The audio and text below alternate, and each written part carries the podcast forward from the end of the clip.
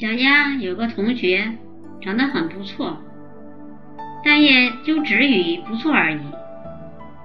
他可能是受社会风气的影响，以为把自己扮出社会名媛的气势来，他可以艳压群芳，出风头。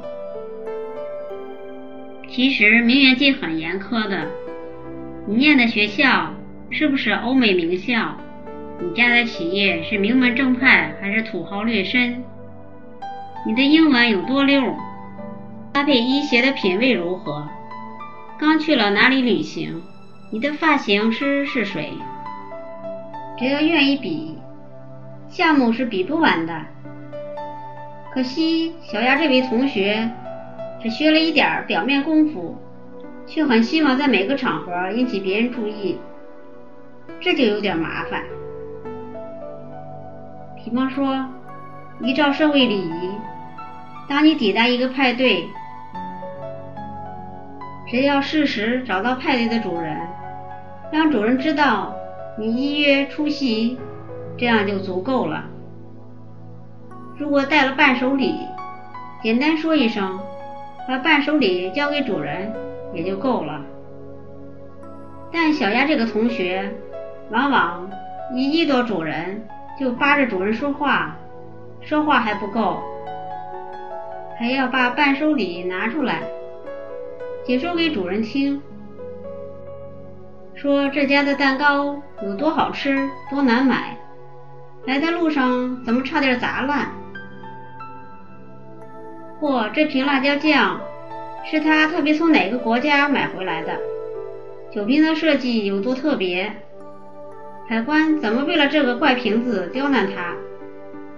等等的，不用想也知道，派对的主人有多忙，他可能要应付已经到场的三十位客人，心中要牵挂还没有到场的另外六七个客人，他要招呼大家吃的喝的，要关心的有没有哪位客人和大家都不熟，要帮他结识新朋友认识。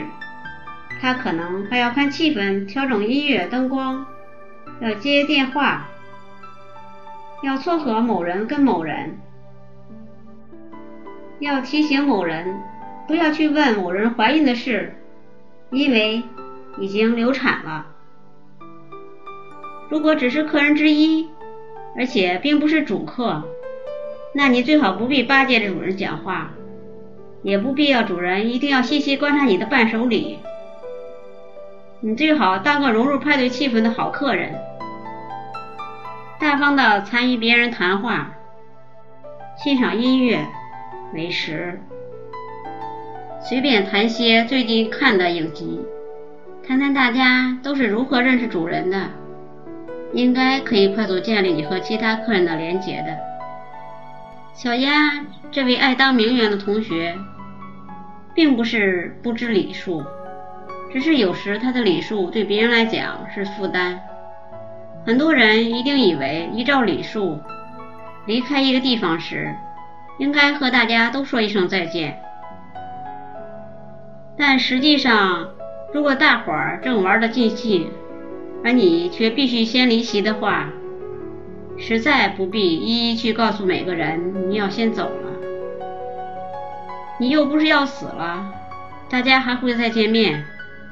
你这样只会打扰其他人兴致，别人必须中断自己的玩乐和谈话。礼貌上假作关心的问你为什么要先走，无形中他们也被提醒了时间。你就好像是一个长了腿的下课钟一样，当当当的叫大家该下课啦。这对一个气氛正热络的派对来说，当然很扫兴。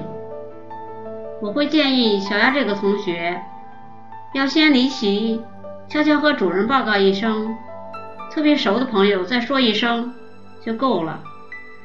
你要离场，不必惊动大家，你也不用和大家一一握手，这种事留给英国女王去做就好了。